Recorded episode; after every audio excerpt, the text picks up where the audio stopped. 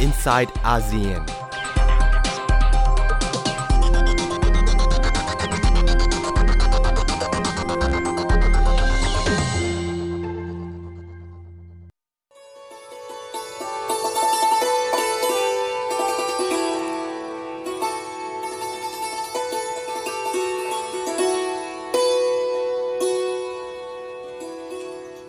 That truly was the, the song of the Lord.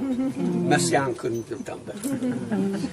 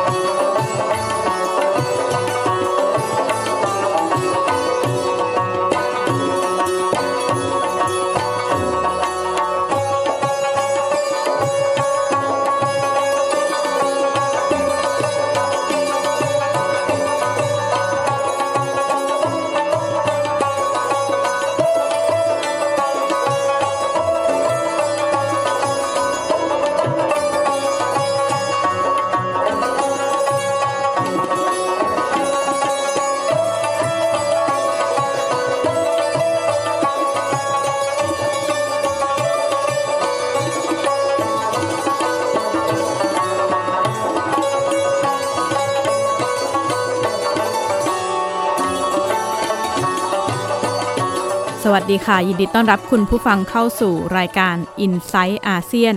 ดิฉันชลันทรโยธาสมุทรทำหน้าที่ดำเนินรายการค่ะ สถานการณ์ในช่วง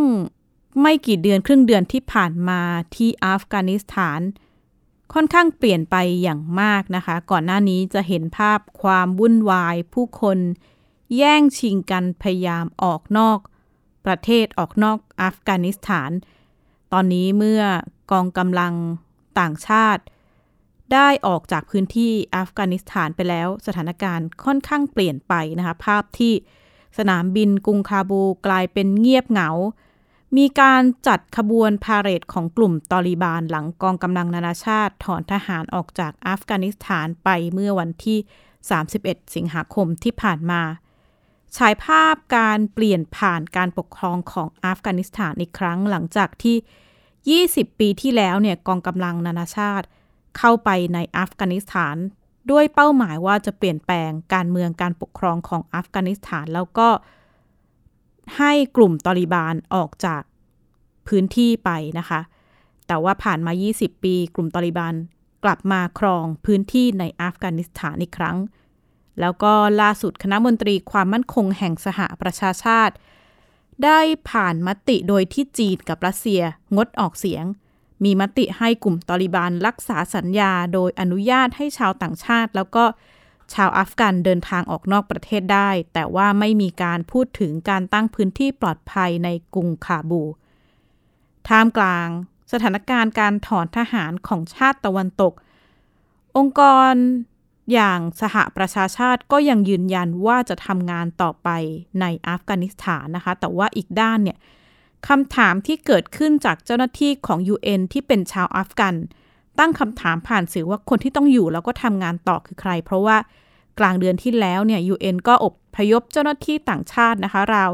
100 จาก 300 คนเนี่ยหนึ่งใน 3 ออกนอกประเทศไปแล้ว แต่ว่าสำหรับเจ้าหน้าที่ที่เป็นชาวอัฟกัน ราว 3,000 คนก็ยังไม่มีความคืบหน้า ท่ามกลางรายงานว่ากลุ่มตอริบัน มีการเข้าไปติดเข้าไปสอบถามคนที่ทำงานให้กับ UN รวมถึงเข้ายึดบุคคลสำนักงาน แล้วก็มีรายงานการทำร้ายเจ้าหน้าที่ UN เจ้าหน้าที่ UN ที่เป็นชาวอัฟกันก็ให้ข้อมูลผ่านสื่อนะคะว่ารู้สึกเหมือนถูกทอดทิ้ง ขณะที่ย้อนไป 20 ปีที่แล้วไทยก็เป็นหนึ่งใน 42 ประเทศที่ส่งกองกำลังเข้าช่วยเหลือในเรื่องของความมั่นคงระหว่างประเทศภายใต้ กองกำลังที่ชื่อว่า ISAF ซึ่งเป็นการดำเนินการภายใต้ของมติของคณะมนตรีความมั่นคงแห่งสหประชาชาติ แม้ตัวภารกิจนี้ไม่ใช่ภารกิจสันติภาพของ UN โดยตรงนะคะ แต่ก็ถือเป็นหนึ่งใน 18 ภารกิจด้านสันติภาพของไทย ดิฉันได้พูดคุยกับพลตรีนัทพลแสงจันทร์ผู้อำนวยการศูนย์ปฏิบัติการเพื่อสันติภาพถึงบทบาทของไทยในกองกำลังสันติภาพว่า การลงไปในพื้นที่เหล่านี้เราถือว่าเราเลือกข้างไหม ลองไปฟังคำตอบค่ะ เราคงไม่ได้เลือกข้างนะครับ ผมผมเรียนตั้งแต่ในขั้นต้นแล้วว่า ในการสนับสนุนสันติภาพนะครับ เราเราก็คือยึด หลักการของการระบบพหุภาคีนิยมที่ตั้งอยู่บนรูเบสนะครับ การไปปฏิบัติภารกิจไม่ว่าจะเป็นในอิรักในอัฟกานิสถาน แม้ว่าจะไม่ใช่ภารกิจที่อยู่ภายใต้กรอบของสหประชาชาติในขั้นต้นนะครับ แต่เป็นภารกิจที่มีอานัตของคณะมนตรีความมั่นคง หรือว่า UN United Nations Security Council Resolution ออกมารองรับนะครับ ราะฉะนั้นเนี่ยในแง่ของความชอบธรรมเนี่ยตรงนี้เราถือว่าก็เป็นเป็นภารกิจที่ได้ได้รับการรับรองนะครับ แล้วการช่วยเหลือของเราเนี่ยเราไม่ได้เข้าไปเกี่ยวข้องในกระบวนการของการสู้รบนะครับ แต่เราไปช่วยเหลือด้านมนุษยธรรมให้กับชุมชนให้กับประชาชนชาวอิรักที่เขาได้รับผลกระทบนะครับจากภัยของสงครามครับ ผู้อำนวยการศูนย์ปฏิบัติการเพื่อสันติภาพให้ข้อมูลนะคะว่า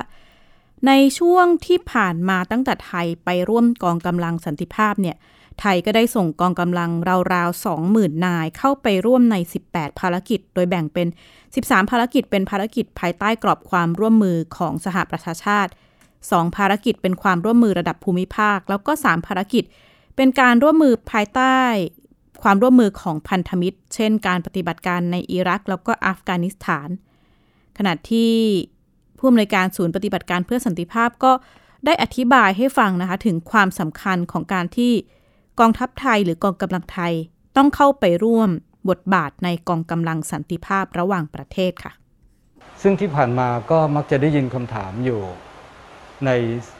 สื่อกระแสสื่อโซเชียลอยู่เรื่อย ๆ นะครับว่าเอเรา ประเทศไทยเราส่งกำลังเข้าไปในประเทศที่เขามีความขัดแย้งกันทำไมนะครับ เราไม่ได้มีส่วนเกี่ยวข้องนะฮะผมขออนุญาตเรียนชี้แจงอย่างนี้นะครับ คือโลกเราเนี่ยมันก็เหมือนกับสังคมขนาดใหญ่นะครับ มีประเทศต่างๆ ที่เป็นสมาชิกอยู่รวมกันนะครับ มีการปฏิสัมพันธ์ เชื่อมโยง พึ่งพาใส่ซึ่งกันและกันนะครับ วิกฤตความรุนแรงที่เกิดขึ้นในภูมิภาคหนึ่งเนี่ย มันไม่ได้ประกันว่าผลกระทบมันจะจำกัดวงอยู่เพียงแค่ในพื้นที่นั้นๆนะครับ แต่เราก็จะเห็นส่วนมากเลยนะครับ เมื่อเกิดวิกฤตขนาดใหญ่ โดยเฉพาะวิกฤตที่เป็นวิกฤตด้านมนุษยธรรม ผลกระทบมันกระจายข้ามภูมิภาคมานะครับ แล้วก็ส่งผลกระทบถึงประเทศอื่น ๆ หรือภูมิภาคอื่น ๆนะครับ ก็เราก็คงได้เห็นจาก ความขัดแย้งในไม่ว่าจะเป็นในแอฟริกา หรือในตะวันออกกลางก็ดีนะครับ ที่แม้กระทั่งประเทศยุโรปฝั่งยุโรปก็ได้รับผลกระทบนะครับไม่ว่าจะเป็นเรื่องของผู้อพยพลี้ภัยหรือหรืออปัญหาด้านความมั่นคงต่างๆ ที่ตามมานะครับ เพราะฉะนั้นเนี่ยประเทศต่างๆ ที่อยู่ในระบบสังคมโลกเราเนี่ยย่อมได้รับผลกระทบจากความขัดแย้ง ไม่ว่ามันจะเกิดขึ้นในที่ใดนะฮะเพียงแต่ว่ามันจะมากบ้างน้อยบ้างก็ต่างกันไป แต่ระดับของความเชื่อมโยงนะครับ ผมสรุปว่าการที่กองทัพเราเนี่ยเข้าไปมีบทบาทในการสนับสนุนภารกิจรักษาสันติภาพเนี่ยเราอาจจะมองได้ใน 3 มิตินะครับ ในมิติที่1เนี่ยในมิติของการปกป้องอธิปไตยและผลประโยชน์ของชาตินะครับ ซึ่งตรงนี้มันเป็นหน้าที่หลักเลยของฝ่ายทหารนะครับ ที่เราจะต้อง จัดวางกำลังทหารไว้เพื่อปกป้องทิพไตยและผลประโยชน์ของชาติ แต่ในการดำเนินการดังกล่าว มันมียุทธศาสตร์มันมีแนวคิดเชิงเชิงยุทธศาสตร์ที่เป็นตัวไกด์ซึ่งกองทัพเรายึดถือแนวคิดเชิงยุทธศาสตร์อยู่ 3 แนวคิดก็คือ การป้องกันเชิงรุก การผนึกกำลังป้องกันประเทศ แล้วก็การเสริมสร้างความร่วมมือ ด้านความมั่นคง กับมิตรประเทศ อาเซียน แล้วก็องค์กรระหว่างประเทศที่มีบทบาทหน้าที่นะครับในการทำรงสันติภาพนะครับ เพราะฉะนั้นในการดำเนินการดังกล่าวนี้มันเป็นไปตามยุทธศาสตร์ดังกล่าวนะฮะแล้วก็ในผลของมันเนี่ยก็ผมเปรียบง่าย ๆ เปรียบเสมือนว่าไฟไหม้ในบ้านของเพื่อนบ้านนะครับ เราวิ่งไปช่วยเขาดับไฟก่อนที่มันจะลามมาถึงบ้านเรา การไปบัตรภารกิจรักษาเสรีภาพก็เปรียบเสมือนการปกป้องไม่ให้ผลกระทบจากความขัดแย้งที่มันรุนแรงนั้นฮะมันข้ามภูมิภาคมาส่งผลกระทบต่อความมั่นคงของไทยนะฮะปีนี้นับเป็นครบรอบปีที่ 72 ของการก่อตั้งกองกำลังสันติภาพขององค์การสหประชาชาตินะคะ มีข้อมูลว่ามีทหารแล้วก็พลเรือนมากกว่า 1 ล้านคน จาก 125 ประเทศทั่วโลกเนี่ย ได้มีโอกาสสวมหมวกสีฟ้า ซึ่งเป็นสัญญลักษณ์ของกองกำลังสันติภาพของ UN เข้าร่วมในภารกิจสันติภาพ แล้วก็ประเมินว่าจาก 58 ภารกิจที่ปฏิบัติมาเนี่ย ก็จะมีประมาณ 2 ใน 3 นะคะ ที่เรียกได้ว่าประสบความสำเร็จ หนึ่งในภารกิจที่มักจะได้รับการกล่าวถึงก็คือกองกำลังนานาชาติ เพื่อรักษาสันติภาพในติมอร์ตะวันออก แล้วก็เป็นภารกิจที่ไทยเองเนี่ยได้นำกองกำลังเข้าร่วมมากที่สุด ราวๆ 1,500 นาย แต่ก็ไม่ใช่ทุกภารกิจของกองกำลังสันติภาพที่จะบรรลุความสำเร็จตามเป้าหมายนะคะ หลายครั้งที่ภารกิจในลักษณะการใช้กำลังเพื่อให้เกิดสันติภาพก็ได้รับการพิสูจน์แล้วว่า นอกจากไม่สามารถแก้ปัญหาความขัดแย้งได้ ยังไม่สามารถยุติเหตุสังหารการฆ่าล้างเผ่าพันธุ์ที่อย่างอย่างที่เกิดขึ้นในรวันดาหรือว่าโซมาเลีย ขณะที่ดิฉันเองก็ได้พูดคุยกับ นาวาโทหญิง ยาดาเทียมทิพย์นะคะ เธอเป็นหนึ่งในเจ้าหน้าที่สันติภาพหญิงที่ได้เข้าไปร่วมปฏิบัติภารกิจด้านสันติภาพของ UN มาแล้วถึง 3 ครั้ง ไม่ว่าจะเป็นในดาฟู แล้วก็ที่บริเวณชายแดนปากีสถานอินเดีย เธอได้เล่าให้ฟังถึงการร่วมภารกิจของสหประชาชาติในสาธารณรัฐอินเดีย แล้วก็ปากีสถาน เป็นภารกิจที่เข้าไปสังเกตการณ์การหยุดยิงระหว่างอินเดีย แล้วก็ปากีสถาน จากกรณีพิพาทเรื่องดินแดนบริเวณแคว้นจัมมูแคชเมียร์ตามมติของคณะมนตรีความมั่นคงแห่งสหประชาชาติ นาวาโทหญิงยาดาเทียมทิพย์ได้เล่าให้ฟังถึงประสบการณ์ที่เกิดขึ้นค่ะ อย่างเช่นตอนนี้เหตุการณ์ที่จะเล่านี่คือเกิดที่บ้านเขาเลย แล้วบ้านเขาอยู่เหมือนกับเป็นตรง line of control เลย เส้นแบ่งเขตแดนเลยจริง ถามเขาว่าเขามาถึงที่จุดที่เป็นค่ายทหารปากีเนี่ยที่มาให้เราสัมภาษณ์เนี่ยให้ข้อมูลเราเนี่ยไกลไหมเข้ามายังไงเขาบอกว่าก็เดินมาขึ้นรถมานิดๆหน่อยๆแป๊บเดียว 45 นาทีอะไรอย่างเงี้ยเราก็ต้องตามเขากลับไปเพื่อไปเก็บปลอกกระสุนไปถ่ายภาพรูกระสุนว่าเหตุการณ์เกิดยังไง คือเขาเป็นมุสลิมนะคะ ตอนที่เราไปแล้วเนี่ยคือคุณพ่อเขาก็ต้องฝังแล้วคือฝังภายใน 24 ชั่วโมง เราก็ต้องตามไปจนถึงบ้านเขา รถเนี่ยมาได้แค่ประมาณหนึ่งไม่ประมาณครึ่งทางประมาณครึ่งทางก็ใช้เวลาประมาณหนึ่งแล้วนะ ใช้เวลาประมาณน่าจะ 30 หรือ40 40 นาที ขับรถออกมาจากค่ายของทหารปากีที่เป็นโฮสต์คันทรีของเรา แล้วก็สุดตรงเนี้ยไม่สามารถมีรถไปต่อได้แล้ว เราก็ต้องเดินเดินต่อนะคะแต่มันไม่ใช่เดินทางเดินเป็นปกติเป็นเป็นเป็นภูเขา ลำเค็นประมาณหนึ่งตอนนั้นไปทำงานร่วมกับเพื่อนที่เป็นสวีเดน แล้วเราก็เป็นผู้หญิงไทยตัวเตี้ยๆแค่นี้ค่ะ เพื่อนสวีเดนตัวประมาณเนี้ยก็ต้องเดินไปกันสองคนไปที่บ้านที่เกิดเหตุเนี่ยเพื่อไปเก็บหลักฐานให้ได้ถามว่าเนี่ยจากตรงเนี้ยเดินไปถึงบ้านบ้านบ้านคุณเนี่ยที่มาบอกข้อมูลเราเนี่ยไกลไหมไม่ไกล ไม่ไกลประมาณนั้นแหละ 30นาที40นาที เราก็เดินไปถือธง UN กันไปคนละอัน แล้วก็ถือธงขาวไปอันหนึ่งแล้วก็ต้องใส่เสื้อกรอก คือเป็นกฎแล้วก็ใส่หมวก UN เนี่ยค่ะ มีเอากล้องไปแล้วก็เอาที่วัดขนาดกระสุนทั้งหลายเพื่อจะไปเก็บหลักฐานทำรายงานส่งขึ้นไปที่ส่งขึ้นไปในภารกิจ แล้วก็ส่งขึ้นไปที่นิวยอร์กว่าเกิดเหตุการณ์ลักษณะนี้ ก็เดินเนี่ยค่ะเลาะตามแบบตามไหล่เขาตามภูเขาไป ใช้เวลาทั้งหมด น่าจะ3ชั่วโมงกว่า 30 นาทีหรือ 45 นาทีที่เขาบอกเนี่ย3ชั่วโมงกว่าในใน altitude หรือในความสูง ซึ่งน่าจะประมาณ 2,000 กว่าฟุต มันอากาศก็จะเบาบาง แล้วเราก็เป็นคนที่อยู่ในพื้นราบใช่ไหมเหนื่อยมาก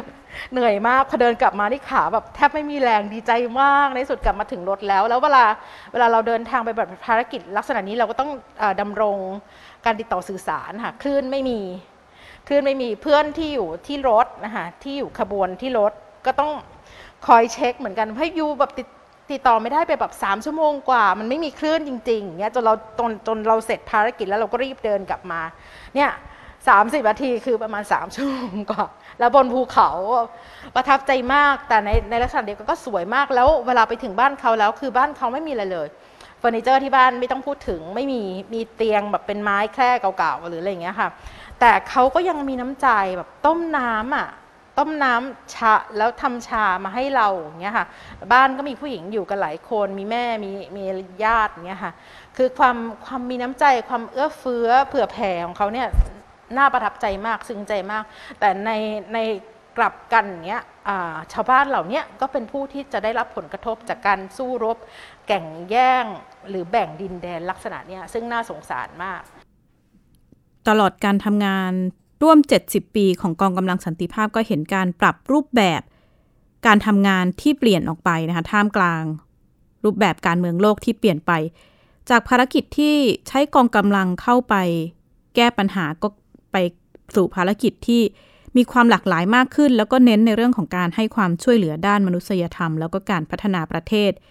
อีกด้านกองกำลังสันติภาพขององค์การสหประชาชาติ ก็หันมาให้ความสนใจกับบทบาทของผู้หญิงในฐานะ คนคนหนึ่งที่เข้าไปร่วมปฏิบัติภารกิจสันติภาพ นาวาโทหญิงยาดาเทียมทิพย์ก็ได้เล่าให้ฟังถึงความสำคัญของบทบาทของทหารหญิงในกองกำลังสันติภาพค่ะ ตอนนี้ UN ให้ความสำคัญมาก เริ่มมาตั้งแต่ Security Council 1325 ใช่ไหมคะ ที่ท่านผอศูนย์ท่านได้กล่าวไปแล้ว ก็คือพยายามให้ผู้หญิงเข้ามามีบทบาทมากขึ้นในการปฏิบัติการด้านสันติภาพ เพราะจากผลปฏิบัติหลาย ๆ อย่าง จากผลในพื้นที่ผลงานที่ออกมาการที่มี female peacekeeper หรือผู้รักษาสันติภาพที่เป็นเพศหญิงลงไปจากหลาย ๆ ชาติลงไปในพื้นที่จริง ๆ เนี่ยมันสามารถช่วยป้องปรามป้องกัน พวกการคุกคามทางเพศได้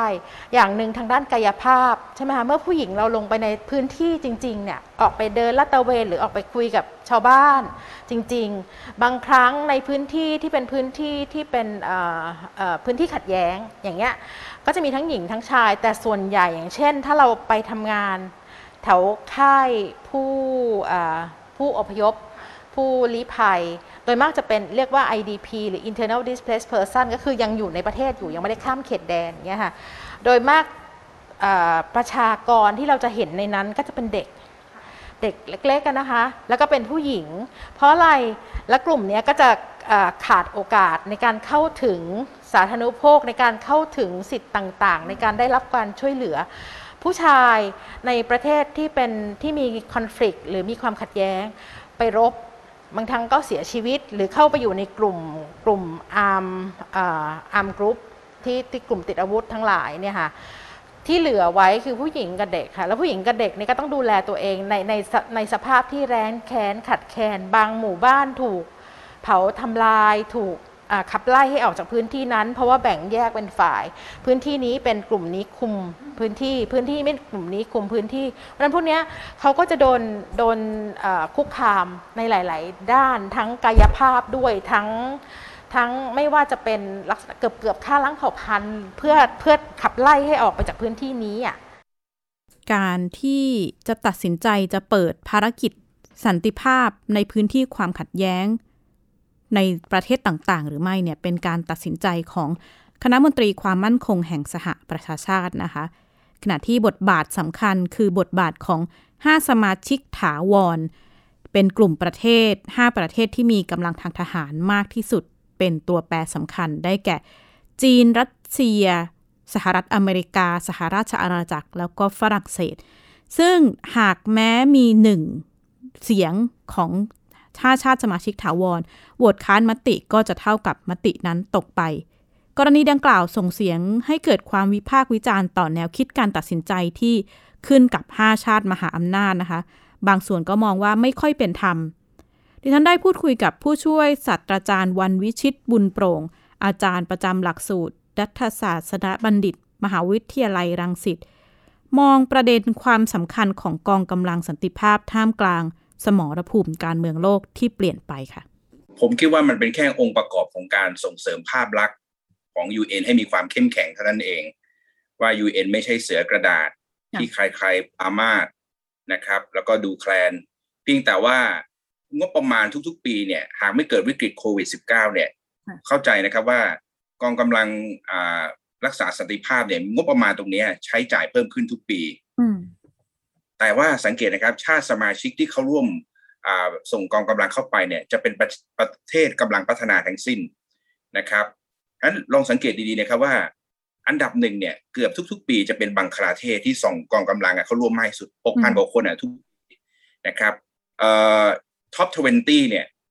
เชื่อไหมครับว่ามีชาติ G7 อะชาติเดียวที่อยู่ในลำดับสูงที่สุดคืออิตาลีคือลำดับที่ 19 นะครับ นอกนั้นก็เป็นประเทศในเอเชียใต้ นะครับบังคลาเทศปากีสถาน รวันดาเอธิโอเปีย อินเดียเนี่ยพวกเนี่ยผลัดกันขึ้นนะฮะอยู่ในระดับ top 5 top 6อย่างนี้มาตลอด ถามว่ามันมีมูลเหตุความจำเป็นอะไรทำไมประเทศกำลังพัฒนาจึงนิยมส่งกองกำลังนะครับรักษาสันติภาพกองกำลังกองทัพตัวเองอะอาสาไปร่วมนะครับขบวนการรักษาสันติภาพ ความจริงตรงๆเลยครับ เรื่องได้ได้รับงบประมาณอุดหนุน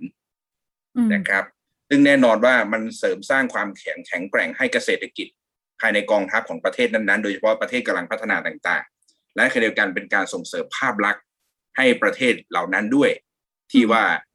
ทิศตนเสียสละเข้าไปร่วมปฏิบัติการในกองกำลังรักษาสันติภาพ แต่เราก็เห็นนะครับว่าปัญหาที่เกิดขึ้น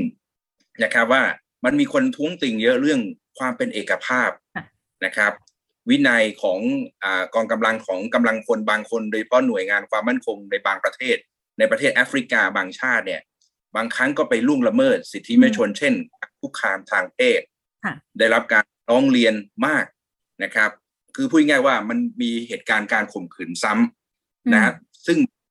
กองกำลังเหล่านี้พยายามเข้ามารักษาสันติภาพ พวกการฆ่าล้างเผ่าพันธุ์เนี่ยค่ะเด็กสตรีเนี่ยเป็นเหยื่อและขณะเดียวกันแทนที่ได้รับการอุ้มชูหรือได้รับการปกป้อง เหมือนถูกการกระทำซ้ำมันก็ทำให้ภาพลักษณ์ของกองกำลังรักษาสันติภาพอะมัวหมองไปด้วย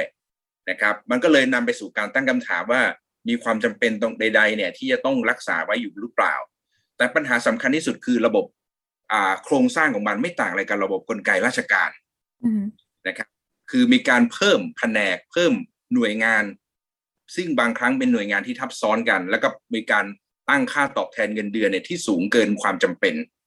โดยเฉพาะคนที่มาดำรงตำแหน่งก็เป็นประเทศผู้นำนะฮะตัวแทนจากประเทศกำลังพัฒนาทั้งสิ้นนะครับ ด้านหนึ่งผู้เชี่ยวชาญก็มองว่าประโยชน์ที่เห็นชัดเจนนะคะ คือ ผลตอบแทนที่เกิดขึ้นกับประเทศรายได้น้อยเมื่อส่งกองกำลังเข้าไปช่วยในกองกำลังสันติภาพ รวมไปถึงเป็นโครงการที่ส่งเสริมภาพลักษณ์ให้เกิดขึ้นกับประเทศต่างๆ ที่เข้าไปร่วม ขณะเดียวกันอีกหนึ่งประโยชน์ที่ผู้เชี่ยวชาญได้กล่าวไว้ก็คือ เกิดการแลกเปลี่ยนในเรื่องของทัศนคติความคิดเห็นของผู้นำกองทัพ โดยเฉพาะประเทศที่ใช้ระบบอำนาจนิยม หรือว่าเกิดการแลกเปลี่ยนแนวคิดที่เป็นประชาธิปไตยมากขึ้น แต่อีกด้านก็ปฏิเสธไม่ได้นะคะว่าที่ผ่านมาเกิดกระแสวิพากษ์วิจารณ์ในเรื่องของการเข้าไปแล้วเกิดการคุกคามทางเพศ หรือว่าการข่มขืนซ้ำในกลุ่มผู้ที่ ได้รับผลกระทบจากเหตุความรุนแรงอยู่แล้ว ขณะที่ท่ามกลางการเมืองโลกที่การแบ่งขั้วเลือกข้างเกิดขึ้นแทบจะในทุกความขัดแย้ง ผู้เชี่ยวชาญก็มองว่าในอนาคต ค่อนข้างยากที่จะได้เห็นบทบาทของกองกำลังสันติภาพที่จะเข้ามามีบทบาทตัดสินใจในพื้นที่ที่มีความขัดแย้งสูงไม่ว่าจะเป็น กรณีความขัดแย้งในเมียนมา หรือว่าอัฟกานิสถานที่อาจจะเกิดขึ้นในอนาคต และนี่ก็คือทั้งหมดของ i n s i ซต์อาเซียนสัปดาห์นี้ ดิฉันชลันทรโยธาสมุทรขอลาคุณผู้ฟังไปก่อนและพบกันใหม่สัปดาห์หน้า สวัสดีค่ะ ติดตามรายการได้ที่ www.thaipbspodcast.com แอปพลิเคชัน Thai PBS Podcast หรือฟังผ่านแอปพลิเคชัน Podcast ของ iOS Google Podcast Android Podbean SoundCloud และ Spotify ติดตามความเคลื่อนไหวของรายการและแสดงความคิดเห็น โดยกดถูกใจที่ facebook.com/thaipbspodcast